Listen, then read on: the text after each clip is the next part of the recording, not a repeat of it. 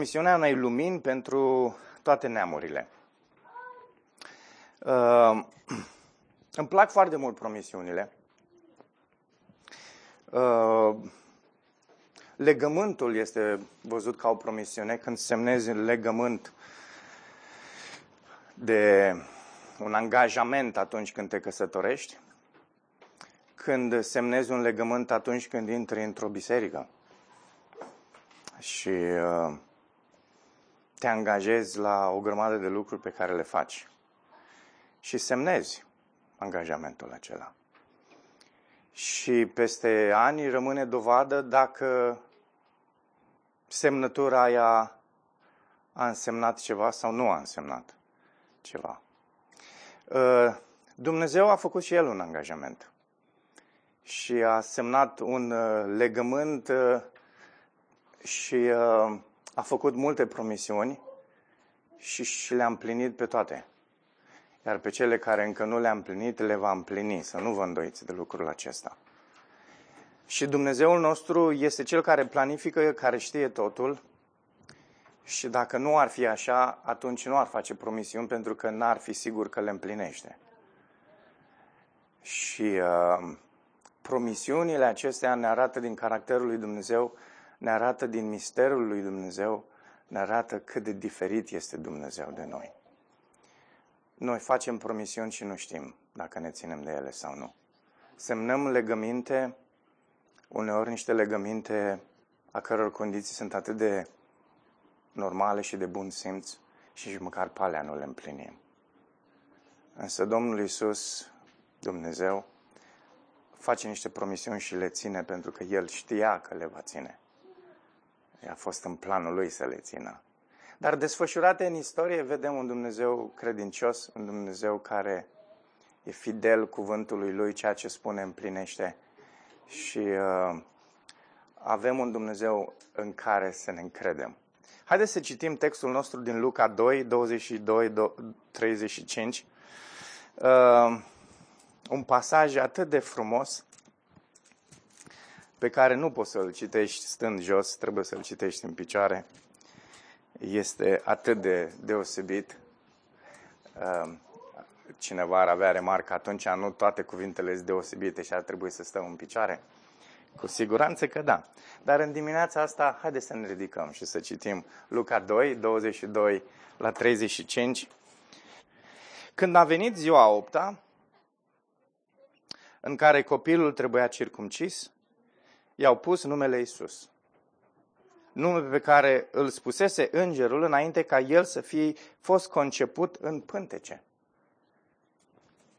Și când s-au împlinit zilele pentru curățirea lor, poruncită în legea lui Moise, l-au dus la Ierusalim ca să-l înfățișeze înaintea Domnului, așa cum este scris în legea Domnului, orice întâi născut care este băiat, să fie pus deoparte pentru Domnul. Și ca să aducă jerfă, așa cum este pus în, spus în legea Domnului, o pereche de turturele sau doi pui de porumbei. Dar iată că în Ierusalim era un om pe care îl chema Simeon. Acest om era drept și evlavios. El aștepta mângâierea lui Israel și Duhul Sfânt era peste el. Duhul Sfânt îi făcuse cunoscut că nu va vedea moartea înainte de a-L vedea pe Hristos Domnul. Călăuzit de Duhul, el a venit în templu. Când părinții l-au adus înăuntru pe copilul Isus ca să împlinească cu privire la el obiceiul legii. Simeon l-a luat în brațe, l-a binecuvântat pe Dumnezeu și a zis, Acum, stăpâne, eliberează-l pe robul tău în pace după cuvântul tău. Căci ochii mei au văzut mântuirea ta pe care ai pregătit-o să fie înaintea tuturor popoarelor. O lumină care să slujească celelalte neamuri drept revelație, iar poporul tău Israel drept glorie. Tatăl și mama lui Isus, adică Iosif și Maria, se mirau de ceea ce spunea despre el. Simeon i-a binecuvântat și i-a zis Mariei, mama lui Isus.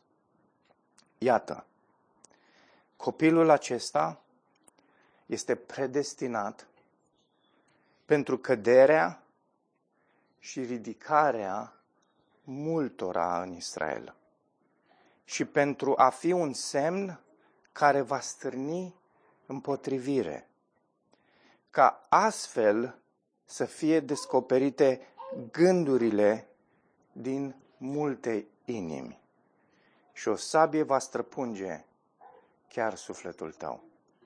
Amin. Vă rog să ocupați locurile. Câteva cuvinte despre Simeon. Uh, nu mulți oameni în Scriptură au reputația pe care o are Simeon. Mai ales spre sfârșitul vieții.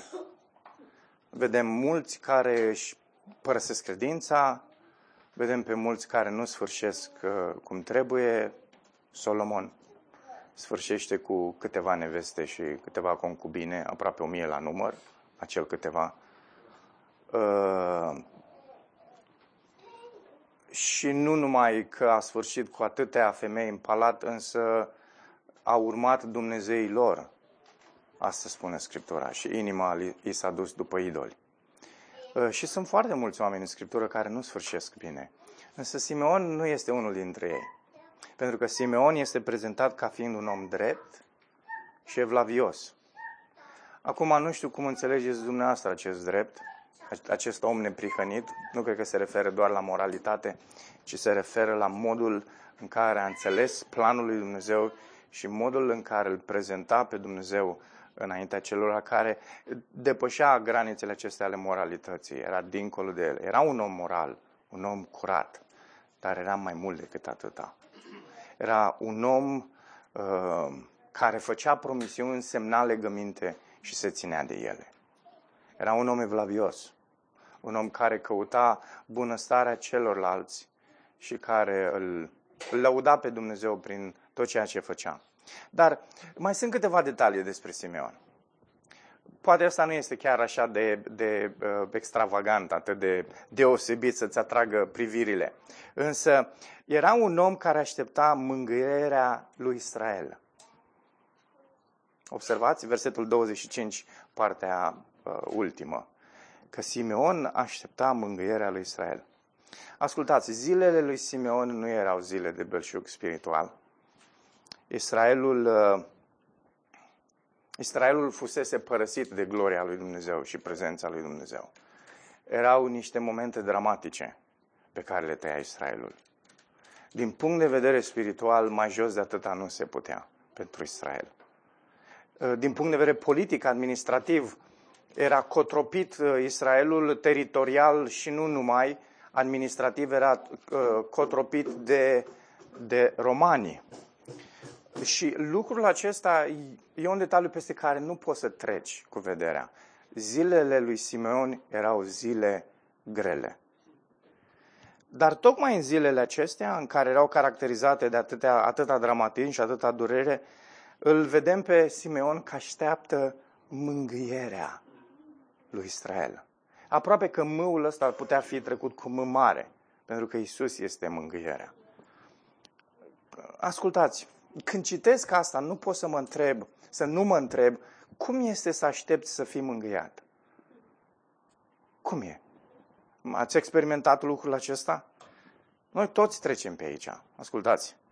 Mergem să facem niște analize de rutină și se descoperă pe trupul nostru uh, ceva. Ceva din care trebuie să fie extras, altceva, pentru ca să se vadă dacă este cancer sau nu sau uh, ne sună șeful și spune că vor fi niște restructurări în curând în firmă și uh, se vor lua în discuție diverse lucruri în următoarea perioadă. Sau te sună soțul sau soția și spune aseară a fost prea mult. Nu știu dacă pot duce mai mult de atâta. trebuie să vorbim neapărat, să vedem ce facem. Astea sunt momente în care oala fierbe. și toată perioada asta de la când ți s-a luat uh, din acea umflătură din trup și aștepți să vezi uh, analiza, rezultatele finale, e un moment de cumpănă. Până când șeful nu va spune cu tare și cu tare și cu tare rămân pe listă, rămân în firmă. Da? Până când nu se întâmplă lucrurile ăla, stai în încordare.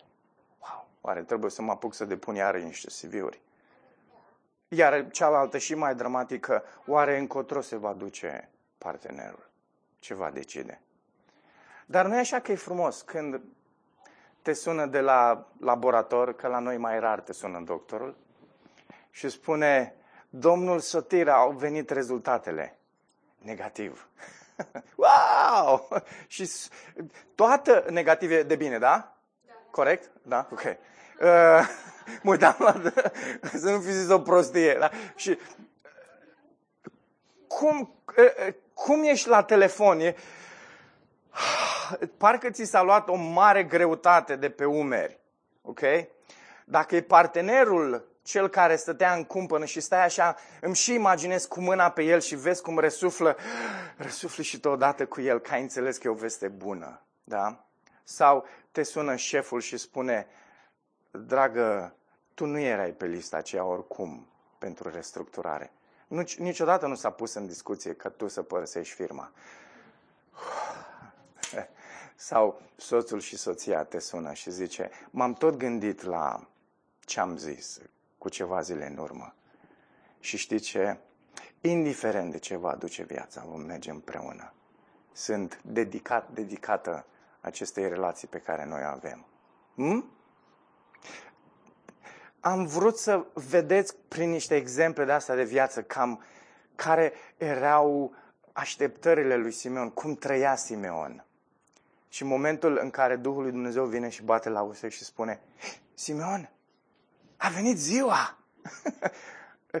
a primit telefonul, știi? Și a zis, asta este ziua uh, care îți fusese promisă, că nu vei muri până când ochii tăi nu-l vor vedea pe mângâietorul.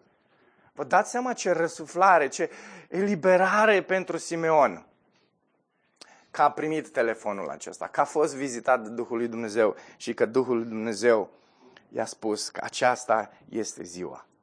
Ce mângâiere! Toți tânjim după astfel de mângâieri, după astfel de momente. Israel trecea prin perioada prin care trecea din cauza păcatului lor. Da, vă aduceți aminte textul din Isaia 1 cu 4, care l-am menționat în primul mesaj. Ah, neam păcătos, popor încărcat cu nedreptate, sămânță de nelegiuiți, copii stricați. Ei l-au părăsit pe Domnul, l-au disprețuit pe Sfântul lui Israel și i-au întors spatele. Următorul verset, versetul 5, Dumnezeu spune, de ce să te mai pedepsesc? De ce să te mai pedepsesc? Chiar dacă te-aș pedepsi, că am făcut-o de o mie de ori, de 11 ori, tot nu se întâmplă nimic pentru că ești o sămânță depravată. Asta este, asta era starea lui Israel. Israelul era unde era din cauza păcatele lor.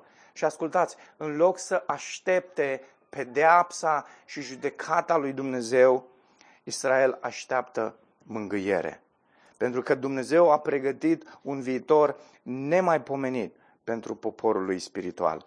Uitați-vă la Isaia 40, spre finalul cărții, ce spune Isaia. Dacă la început arăta acest dramatism și acest păcat în care trăia Israel și această răzvrătire nemaipomenită pe care o arătau față de Dumnezeu, în Isaia 40, 1 și 2 zice, mângâiați, mâ- același cuvinte de mângâiere, mângâiați pe poporul meu, zice Dumnezeul vostru, vorbiți blând Ierusalimului și strigați că truda lui s-a sfârșit, că vine vina lui este ispășită, că a primit din mâna Domnului pedeapsă îndoită pentru toate păcatele sale. Și apoi în 49, ce promisiune, ce promisiune.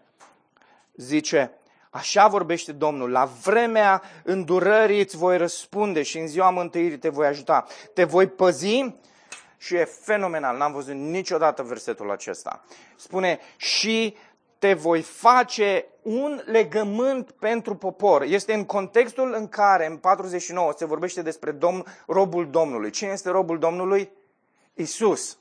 Și Dumnezeu îi spune lui Isus, pe tine te voi face un legământ. Nu zice, voi face un legământ cu tine sau prin tine voi face un legământ cu poporul. Spune, pe tine însuși te voi face un legământ. Și am verificat în ebraică, să știți că nu, nu vreau să fac declarația asta așa doar să o fac. Se poate traduce în felul acesta. Că Isus însuși este legământul pe care Dumnezeu l-a făcut cu poporul lui. Zice, pentru a reface, ascultați, țara și am reîmpărțit moștenerile pustiite. În versetul ăsta este uh, împlinirea promisiunii făcute lui Avram. Popor, țară, moștenire. Cine? Isus. Unii mai așteaptă ca Dumnezeu să-și împlinească promisiunile pe care Dumnezeu le-a făcut lui Avram, așteaptă degeaba, că Dumnezeu le-a împlinit deja în Hristos. A dat un popor, a dat o țară și a dat o moștenire. Și zici, care e țara? Dragilor, poporul spiritual al lui Dumnezeu nu o să aibă o țară fizică. Da, e și în evrei și în Galateni spune, țara noastră este ce? Noul cer, noul Ierusalim, Sionul ceresc. Asta este țara pe care o primește poporul spiritual al lui Dumnezeu. Și care este moștenirea? Totul. Totul, tot ce a primit Hristos, noi am primit împreună cu El. Noul Testament are nenumărate versete care dovedesc lucrul acesta. Dacă nu mă credeți, citiți Efeseni 1. Să vedeți câte binecuvântări ați primit în locurile cerești în Hristos. Versetul ăsta este împlinirea tuturor promisiunilor pe care Dumnezeu le-a făcut de-a lungul timpului. Versetul 9, pentru a le zice captivilor, ieșiți, iar celor din întuneric arătați-vă, ei se vor hrăni pe lângă drumuri și vor găsi pășune pe toate dealurile pleșuve. Îmi place netereu, îmi place cum sună, câteodată. Acum, un om drept și evlavios, un om care aștepta mângâierea lui Israel, și un om căruia îi se făcuse cunoscut că nu va muri până când nu va veni Hristos. Ce tare!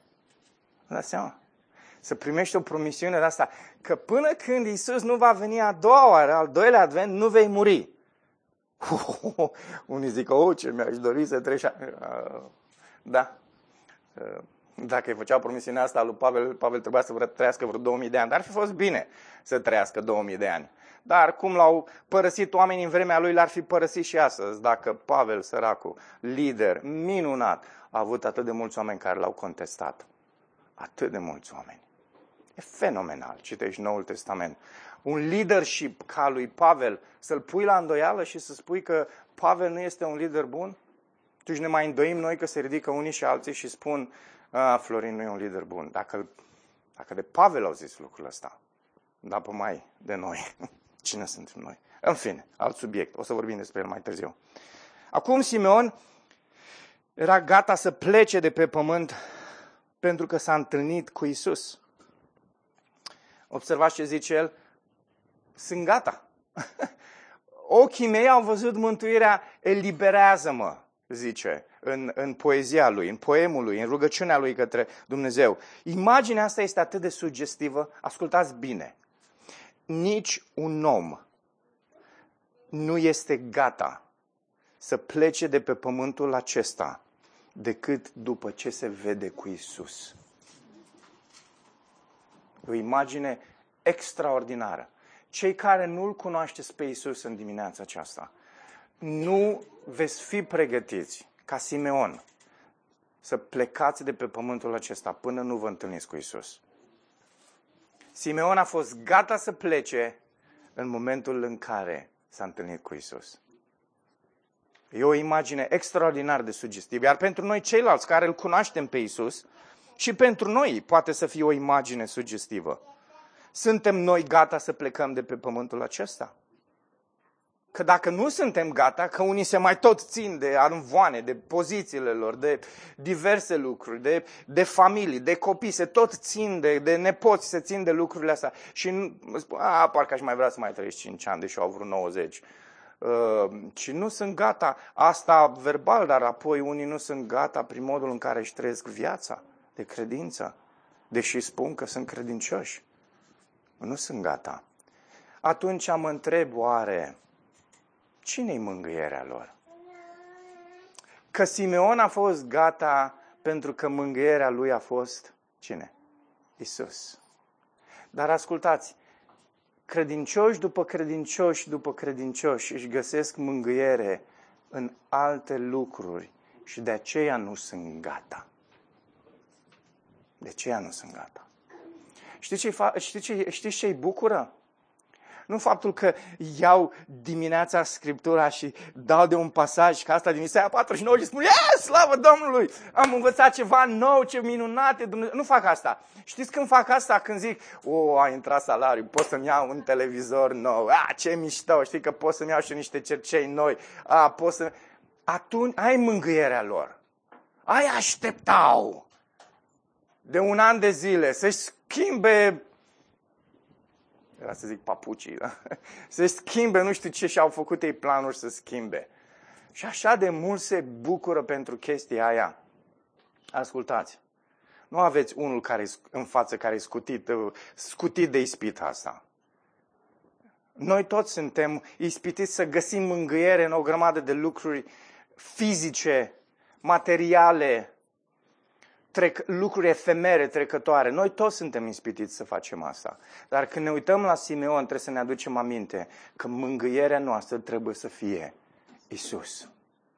Și dacă mângâierea noastră e Isus, așteptarea noastră, anticipația noastră, anticiparea noastră trebuie să fie a cui? A Lui. Acesta e mângâiere, a lui Isus. Am terminat introducerea. Hai să mergem în text, ok? Cum îl caracterizează Luca pe Iisus la această întâlnire cu Simeon? Am văzut cum era Simeon. Am văzut ce fel de om era. Hai să vedem câteva detalii despre Isus, că asta ne interesează pe noi mai mult decât Simeon. Deși ați văzut, doar uitându-ne la un om și ne face să ne simțim rușinați și să părăsim sala asta, uh, nevrând să dăm ochii cu nimeni, că nu trăim ce ar trebui să trăim. Dar hai să ne uităm la Isus. Hai să ne vedem cum, să vedem cum îl caracterizează, cum îl caracterizează Luca pe Isus. Și sunt trei lucruri. Cine își notează, poate să-și noteze. Ca fiind sfânt pentru Dumnezeu, A, B, ca fiind lumina tuturor neamurilor și C, ca fiind cel care descoperă toate inimile. Hmm. Frumos. Hai să vedem în textul nostru. 21 la 24. Să recitim uh, pasajul.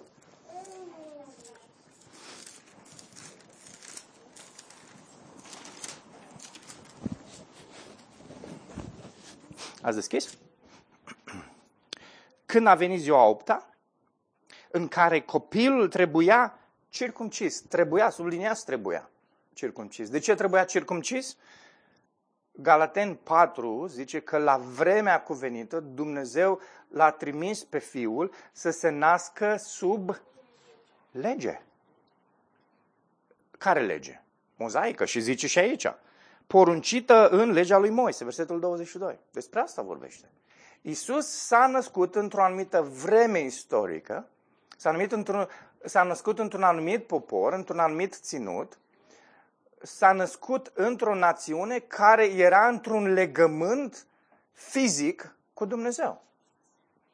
Iar Constituția acestui legământ pe care îl încheiase cu Dumnezeu, așa cum noi ca țară avem o Constituție pe care am trebuit să o modificăm, evrei nu aveau o Constituție care trebuia să modifice ca veni de la Dumnezeu și era perfectă pentru vremea aceea, pentru ceea ce Dumnezeu a intenționat. Această Constituție se numea legea mozaică. Asta era. Era legea pe care Dumnezeu le dăduse. Și Isus se naște sub ea și Isus împlinește toate detaliile încă de la prima suflare. E circumcis, așa cum Dumnezeu îi poruncise lui, uh, uh, lui Avram, uh, ceea ce Moise nu făcuse, vă aduceți, vă aduceți, vă aduceți aminte, da? Și Sefora este cea care dramatizează toată secvența aceea. Apoi, nu numai că uh, e circumcis, e adus la templu. De ce este adus la templu? Pentru că orice întâi născut, versetul 23, care este băiat, și îmi place foarte mult fraza asta, care, ascultați, este în Vechiul Testament, să fie pus deoparte pentru, pentru cine? Pentru Domnul. Știți ce înseamnă să fie pus deoparte? Sfânt. Să fie sfânt pentru Domnul. Asta înseamnă. Să fie sfântul lui Dumnezeu. Și nu doar atât, trebuie adus o pereche de turturele sau doi pui de porumbei. Lucru care s-a făcut de la naștere până la moarte, până la ultima suflare pe cruce. Isus a împlinit legea. Și mai mult decât atâta, el ca persoană, el ca ființă, el ca, ca întreg sistem a împlinit legea. Da? Asta spune Matei, Matei capitolul 5, dacă deschideți. Acolo în Matei capitolul 5 spune că Isus a împlinit uh, legea și proroci, a, a împlinit toată Scriptura, tot ce trebuia împlinit cu privire la El, El a împlinit totul. Deci a împlinit în viața lui prin ceea ce a făcut și prin ceea ce a făcut a împlinit legea. ne jucăm puțin, filozofăm. Da. Isus a făcut toate lucrurile acestea prin viața lui. Tot ce legea mozaică cerea. Isus se naște sub ea, o împlinește, o împlinește perfect.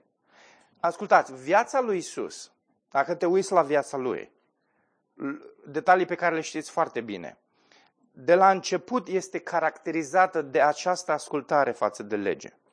Fiul divin a fost pus deoparte de Dumnezeu să devină fiul uman cel sfânt. Ascultați.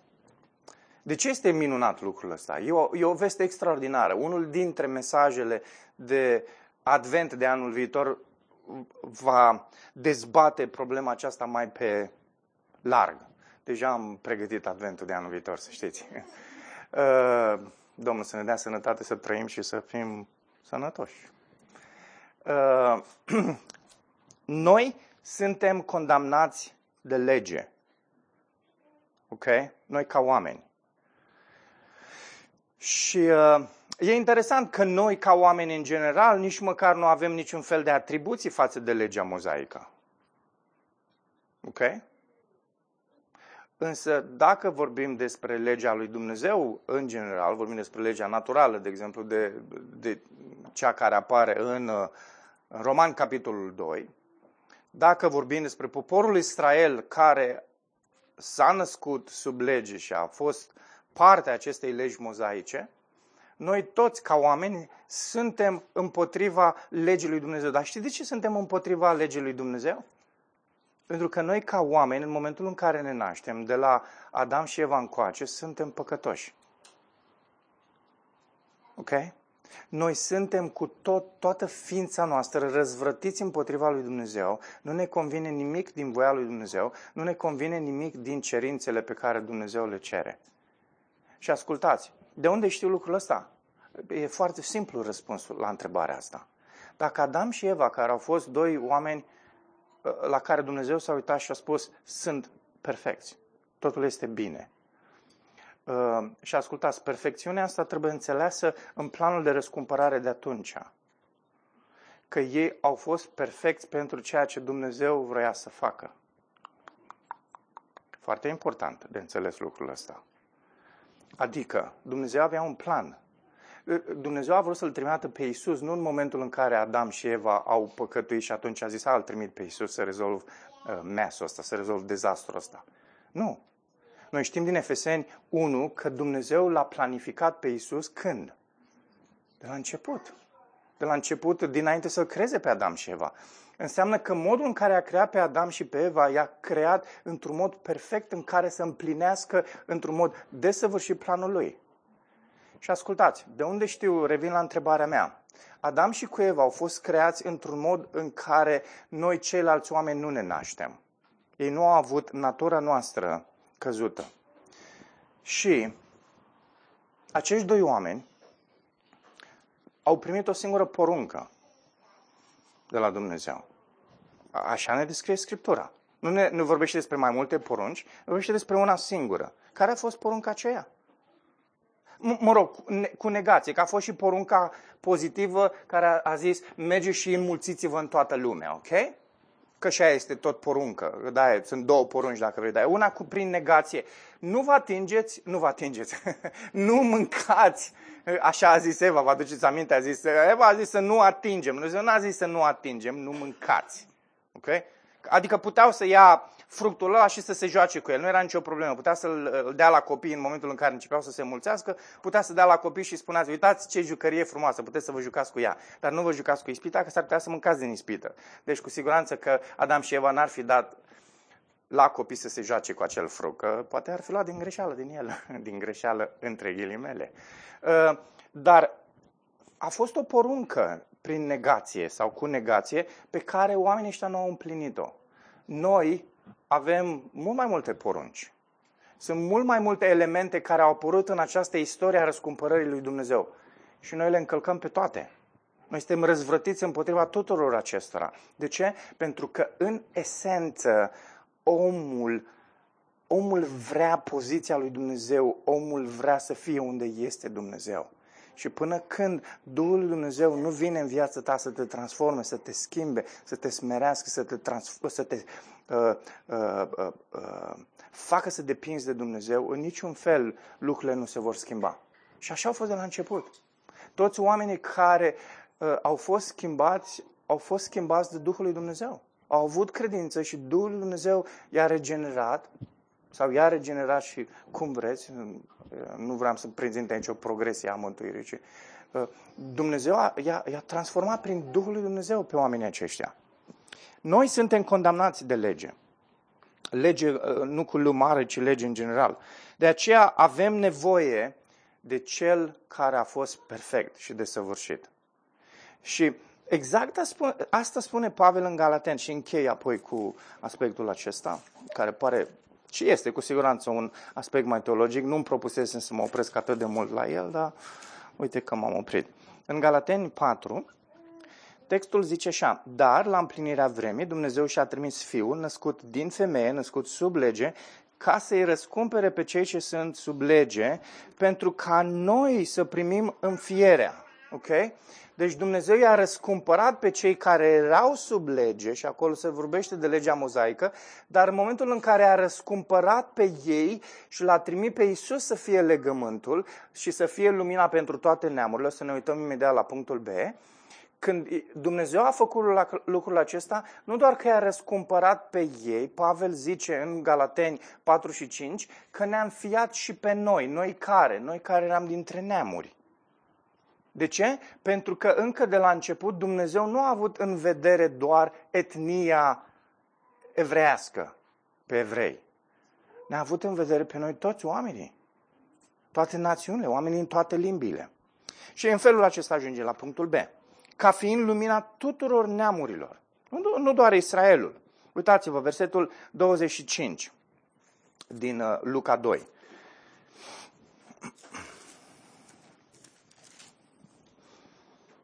Și iată că în Ierusalim era un om pe care îl chema Simon. Acest om era drept, evlavios, aștepta mângâierea lui Israel și Duhul Sfânt era peste el. Duhul Sfânt îi făcuse cunoscut că nu va vedea moartea înainte de a-L vedea pe Hristos Domnul. Căuzit de Duhul, el a venit în templu când părinții l-au dus înăuntru pe copilul Iisus ca să împlinească cu privire la el obiceiul legii. Simeon l-a luat în brațe, l-a binecuvântat pe Dumnezeu și a zis, și aici apar aspectele acestea. Acum, stăpâne, eliberează-l pe robul tău în pace după cuvântul tău, căci ochii mei au văzut mântuirea ta, pe care ai pregătit-o să fie unde? În poporul tău Israel? Nu. Înaintea tuturor popoarelor. O lumină care să slujească celorlalte neamuri drept revelație, iar poporul tău Israel drept glorie. Ok? Și în contextul acesta, pentru că introduce uh, în această progresie a istoriei răscumpărării lui Dumnezeu toate neamurile, știm că Israelul despre care se vorbește aici este Israelul spiritual. Ok? Israelul fizic face parte, o parte din el, rămășița, face parte din acest Israel spiritual, dar aici cel care este gloria lui Dumnezeu, slava lui Dumnezeu și știm din modul în care Noul Testament dezvoltă această idee pe care o vedem aici în Luca, este, este biserica. Este acest popor spiritual al lui Dumnezeu, acest popor pe care Isus venea să-l răscumpere. Și Simeon știa bine Scriptura. El citează aici, el ia texte din diferite pasaje din Vechiul Testament, el știa că Dumnezeu îl va face pe Isus o binecuvântare pentru toate neamurile. Ascultați, el face declarațiile acestea în templu unde era o grămadă de oameni religioși acolo. Numai că oamenii aceștia religioși, știi ce auzeau, ce aud unii oameni astăzi? Că Israelul devine lumina și revelația pentru întreg pământul. Dacă vrei să-L cunoști pe Dumnezeu, trebuie să te faci evreu. O prostie. Isus a venit prima oară, advent, ca să ne-l descopere pe adevăratul Israel. Ca să ne descopere adevăratul Fiul al lui Dumnezeu. Ca să ne descopere cu adevărat cine este lumina către Dumnezeu. Știți ce trebuia să facă Israelul fizic? Să fie o lumină pentru toate neamurile. Știți ce a făcut Israelul fizic? A devenit ca neamurile. Au vrut împărați, au vrut idolii pe care ei au avut, au vrut icoanele pe care ei le-au avut. Asta a fost Israelul fizic. Israelul spiritual este Isus el este adevăratul copil al lui Dumnezeu și El ne arată că este ascultător față de lege, lege mozaică, pentru că Dumnezeu l-a trimis sub ea și a fost ascultător întru totul de Dumnezeu și a dovedit asta până la moarte. Și El este lumina, nu Israelul, fizic. El este lumina lui Dumnezeu. Și spun asta cu tărie, că mai sunt unii care se duc să se circumcidă și se duc pe, pe la, pe la, prin Israel, că spun că în felul acesta pot și ei să-L cunoască pe Dumnezeu. Nu, poți să-L cunoști pe Dumnezeu prin Isus. Filip, de atâta timp sunt cu voi. Dacă mă cunoașteți pe mine, îl cunoașteți pe Tatăl. Ce spui? Trebuie să cunosc Israelul fizic? Trebuie să mă fac evreu? Nu, trebuie să te faci evreu cu e mare. să devii ca Isus, să-L cunoști pe Isus. Isaia 49 cu 6. Iarăși o profeție minunată din Isaia. Știți că o să studiem Isaia la un moment dat, da? Eu mi tot, îmi tot adun uh, comentarii. Am cel puțin 20 de comentarii acum în Isaia, așa că am material îndeajuns. Ascultați ce frumos, ce frumos. Iarăși, în același pasaj în care se vorbește despre robul Domnului, zice, versetul 6, el zice, este prea puțin pentru tine să fii robul meu și să ridici semințiile lui Iacov, să aduci înapoi pe supraviețuitorii lui Israel, de aceea te-am pus să fii o lumină pentru neamuri, ca să duci mântuirea mea până la marginile pământului. Cum poți să spui că asta vorbește aici despre rabinii de top? Bine, sunt unii care spun că se referă, robul Domnului din Isaia este Israelul. Israelul fizic. Cum poți să spui prostiile astea? E, e prea puțin pentru tine să fii robul meu, să ridici semințiile lui Iacob. Ce a făcut Israelul? A distrus tot ceea ce Dumnezeu a creat. A distrus.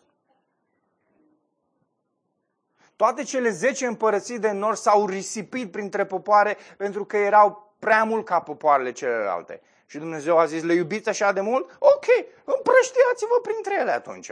Vă duc în robie. Și a dus în robie și a distrus cu totul împărățiile de, împărăția de nord. Niciodată nu s-a mai întors. Doar Iuda, doar cele două împărății. A lui Beniamin și a lui Iuda. De ce? Pentru că așa trebuia să se întâmple. Vorbește despre Isus aici. Te-am pus să fii o lumină pentru neamuri să duci mântuirea mea până la marginile pământului.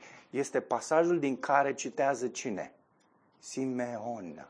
Pentru că Simeonul știa foarte bine. Și Simeonul zicea, o, mângâierea mea, Israelule, aici au să rămân pe veci, că lângă tine vreau să fiu, mă circumcid și numai aici vreau. Nu, nu, Simeon nu gândea în felul ăsta.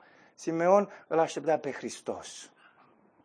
Pentru el nu însemna nimic că este evreu de etnie. Și Efeseni. Doi, și este un pasaj care ar trebui să strice somnul unora.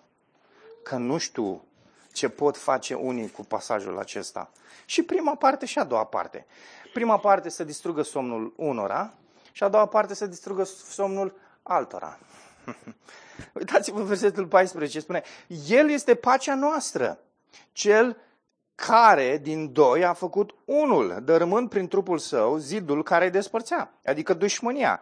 El a înlăturat legea cu poruncile și regulile ei, pentru a crea din cei doi în el un om nou, făcând astfel pace. Și a împăcat pe cei doi cu Dumnezeu într-un singur trup, prin cruce, prin care a nimicit dușmânia. El a venit și va vesti pacea vouă celor care erați departe și a dus pacea celor care erau aproape, pentru ca prin el amândoi să avem acces într-un singur duh la Tatăl. Așadar, acum nu mai sunteți străini sau de un alt neam, ci sunteți cetățeni împreună cu sfinții și membrii ai casei lui Dumnezeu, fiind zidiți pe temelia pusă de apostol și de profes, piatra din capul unghiului fiind Isus. În el întreaga clădire bine închegată crește până devine un templu sfânt în Domnul. Și prin el și voi sunteți zidiți împreună pentru a deveni o locuință în care trește Dumnezeu prin Duhul Sfânt. Ce spune aici? E, e, Pavel zice că era dușmănie între cei doi. Între cine? Între Israel și neamuri. Și contextul ne zice foarte clar lucrul acesta. Și ce, ce, ce, ce despărțea pe cei doi? În primul rând, legea. Pentru că legea a fost dată doar pentru evrei, nu și pentru neamuri. Și atâta timp cât era legea, cei doi nu puteau veni împreună. Și Isus moare și spune că pe cruce pironește, înlătură legea mozaică. De ce? Ca să facă din cei doi una. Atât de simplu mi se pare. Nu știu de ce trebuie să complicăm textul ăsta. Și cei care erau departe au fost duși aproape, cei care au fost aproape au găsit pace. Și împreună au venit și au creat ce? Templul lui Dumnezeu. Așteptăm să reconstruim al treilea templu? Hristos l-a reconstruit deja. E un templu spiritual. Se numește Biserica Lui. Foarte clar spune lucrul acesta. De ce? Pentru că El este capul din unghiul, din capul, El este, cap, El este piatra din capul unghiului. Okay? Iarăși un citat din Vechiul Testament pe care Pavel îl preia și îl folosește aici. Isus este lumina tuturor neamurilor.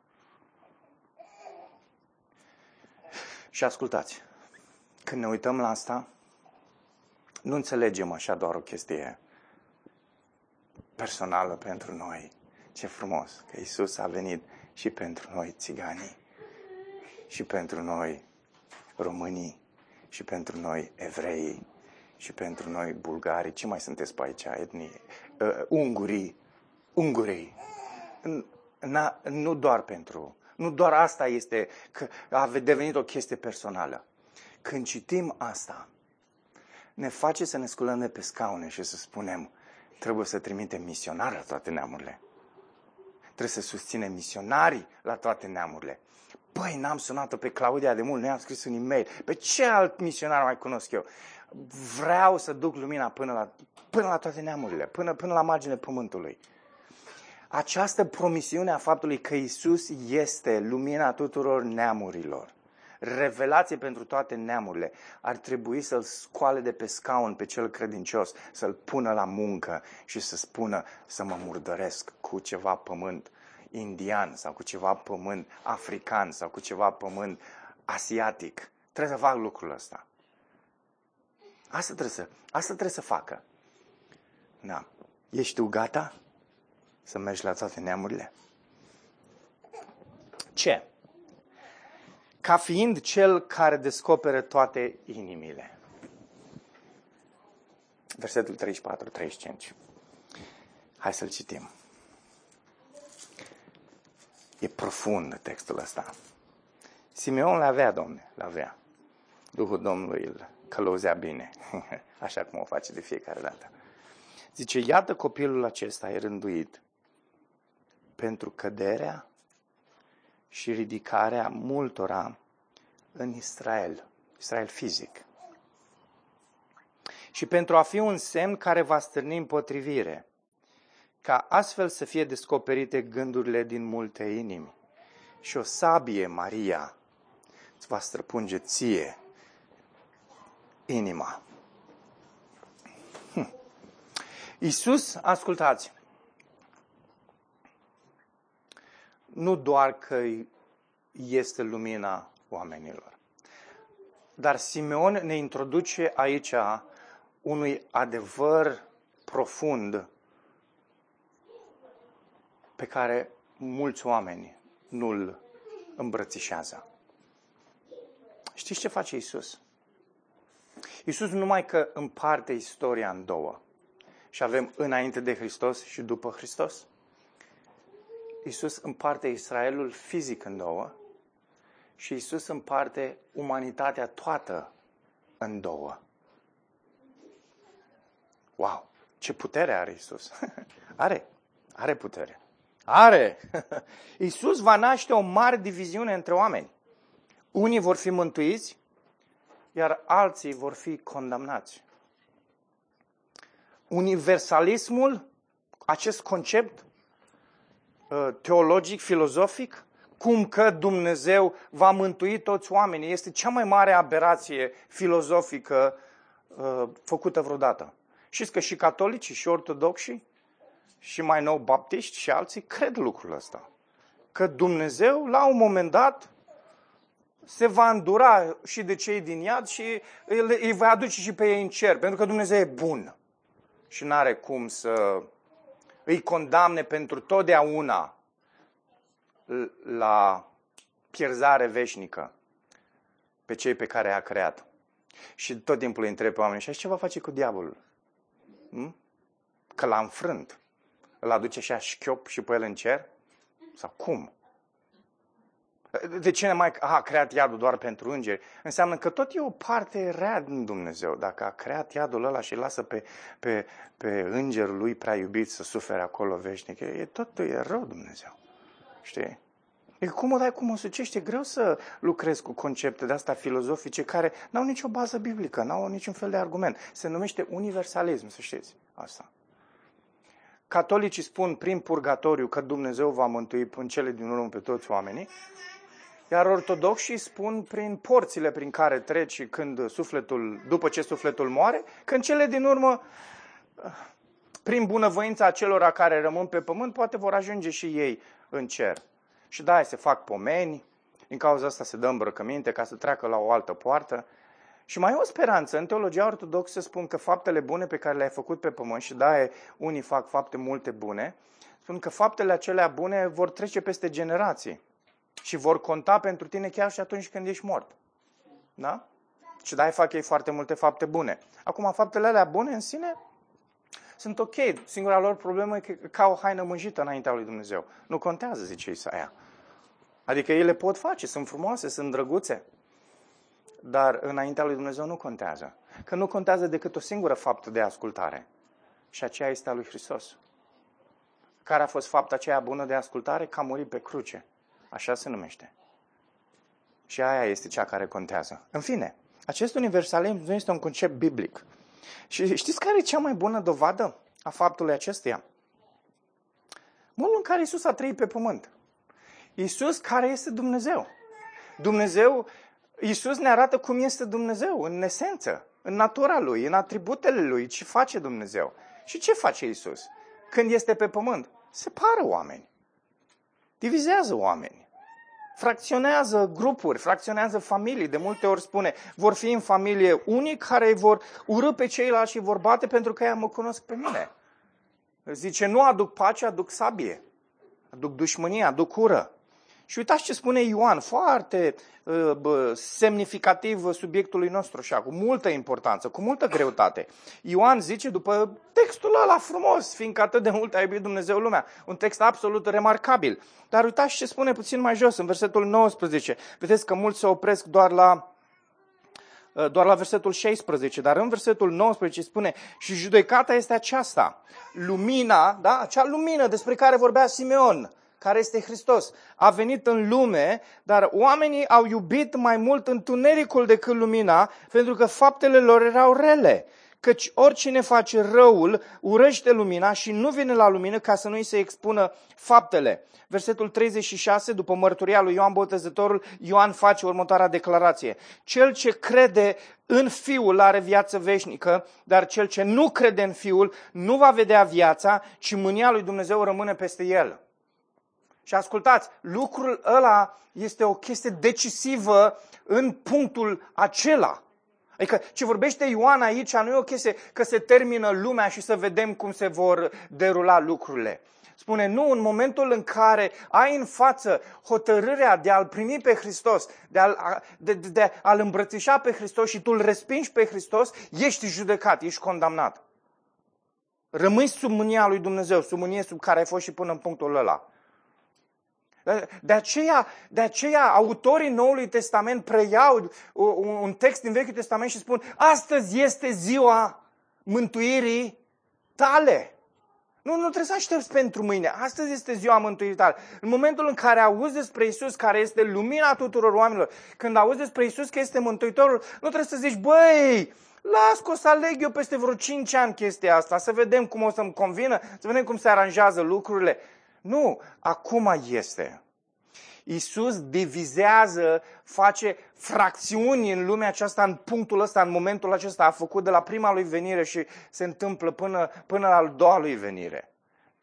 Există o diviziune pe care Isus o face.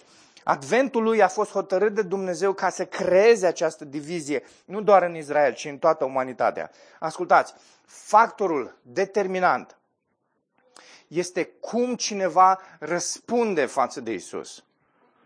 Fie îl primești prin credință, fie nu. Fie crezi că El este Hristosul, fie nu. Fie te încrezi în El ca mântuitor al tău personal, fie nu. Fie te supui Lui, fie nu. Nimeni nu poate să rămână neutru. Nimeni. Când vii, cu, când vii în contact cu Isus, prin cuvântul lui Dumnezeu, răspunzi. Răspunzi. Și nu există decât două opțiuni. Fie, fie. Atât.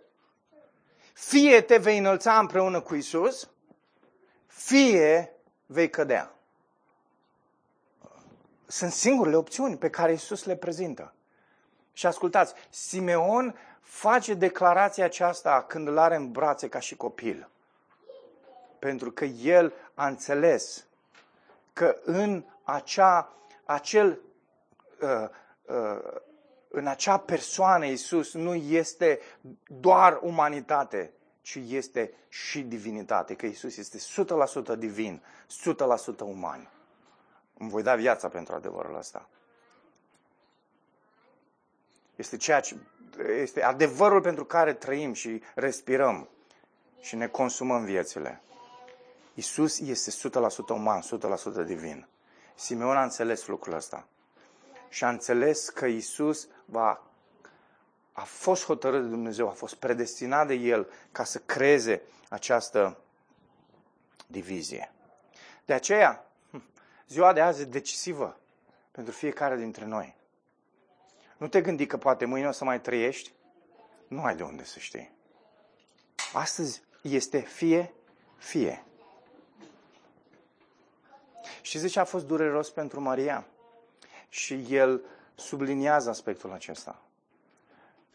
Pentru că Maria a fost, a fost uh, eyewitness. A fost martoră la cel mai dramatic eveniment din lumea asta. La cruce. Și inima ei a fost străpunsă. Să vadă cum acolo la cruce Isus divizează uh, umanitatea. unii care îl urăsc și îl pun acolo pe unul care e nevinovat și alții prea puțini. Dar e, ascultați, e foarte sugestiv că la cruce au fost atât de puțini credincioși. Pentru că asta e realitatea de zi cu zi. Foarte puțini sunt lângă cruce.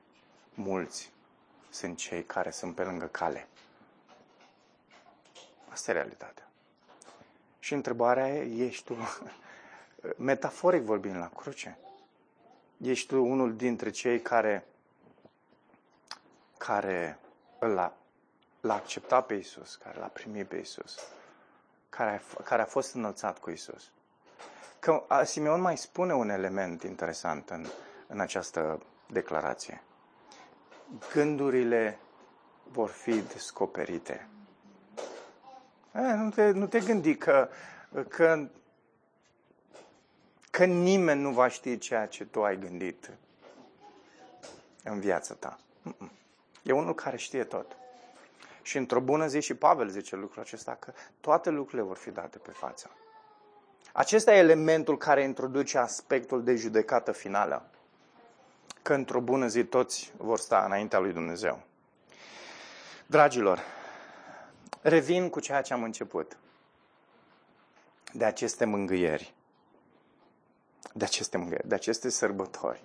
Așa cum oamenii privesc la zilele acestea, ca fiind zilele de sărbătoare. Pentru noi toate zilele sunt sărbătoare, nu? Că nu le merităm a trăi și prin faptul că le trăim, yeah, e sărbătoare. Unii trăiesc vai și amar de ei zilele, în loc să se bucure de ele și că le respiră. și consumă viața cu ură și cu amărăciune, dar să ne dea Domnul nouă har să nu fim aceia. De aceste sărbători cauți mângâiere? Zilele tale sunt cu siguranță precum zilele lui Simeon. El a fost mângâiat de Isus. Vrei și tu o astfel de mângâiere? Catehismul de la Heidelberg, pe care l-am parcurs și noi cu ceva timp în urmă aici la Logos, nu știu dacă vă mai aduceți aminte, nu știu câți dintre voi erați, că a fost momentele de început. În fiecare duminică citeam o întrebare din Catehismul de la Heidelberg și apoi uh, o discutam.